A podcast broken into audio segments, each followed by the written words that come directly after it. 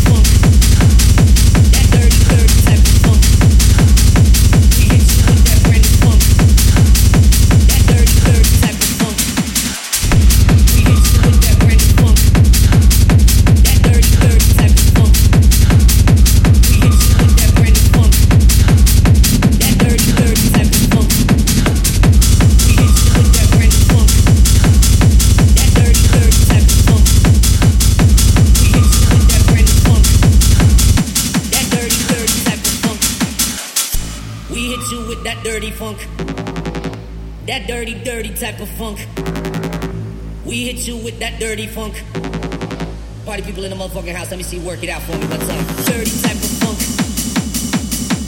Dirty type of funk. Dirty type of funk. Nasty, you know that funk. That dirty motherfucking funk. In the club, we get crunk to this funk.